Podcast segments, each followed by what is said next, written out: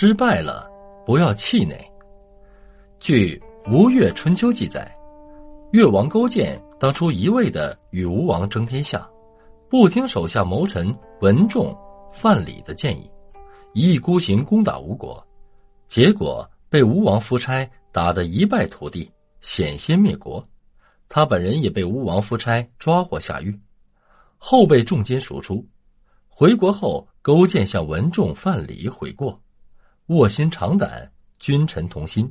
励精图治，经过漫长的等待后，终于将吴王击败。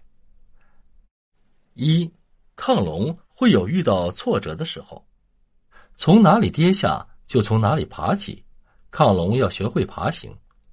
二，亢龙光有悔意还不够，必须付诸艰苦的行动。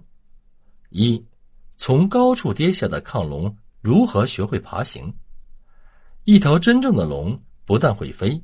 也能在特殊情况下适应过爬行的生活。实际上，龙的一生是多样的。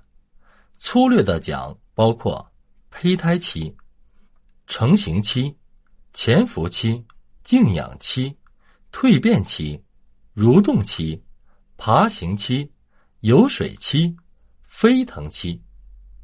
胚胎期，撒下龙种；成型期，龙种成型。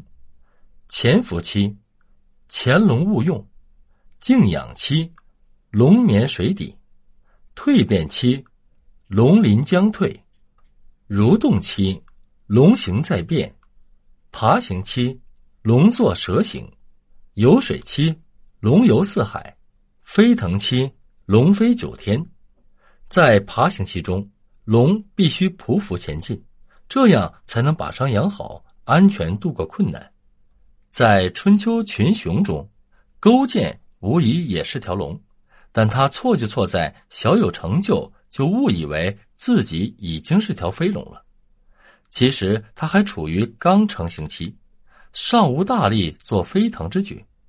龙一生的各个阶段都必须经历一番，才会成功飞起。勾践一成型就想飞起，这当然幼稚，所以他一开始就被打败。这是必然的，好在勾践认识到了自己的错误，真心悔改，踏踏实实走程序，终于跃起。千万不要怕后悔，知道后悔的可贵的人才会成功。正如孔子赞美颜回：“不二过，不犯第二次相同的错误。”勾践这一招亢龙有悔，使他转败为胜。二，亢龙如何用行动配合悔意？如前面两篇所示，一是要潜龙勿用，二是要飞龙在天，力见大人。勾践卧薪尝胆，长期埋头苦干，在潜龙勿用方面功夫已经下得很深了。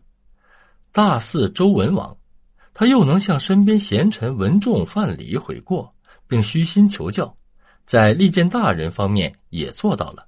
所以，他能综合上述两点东山再起。亢龙有悔之后，便是亢龙有为；亢龙有悔之时，便是有为之时。人只要时时有悔，就会时时奋起。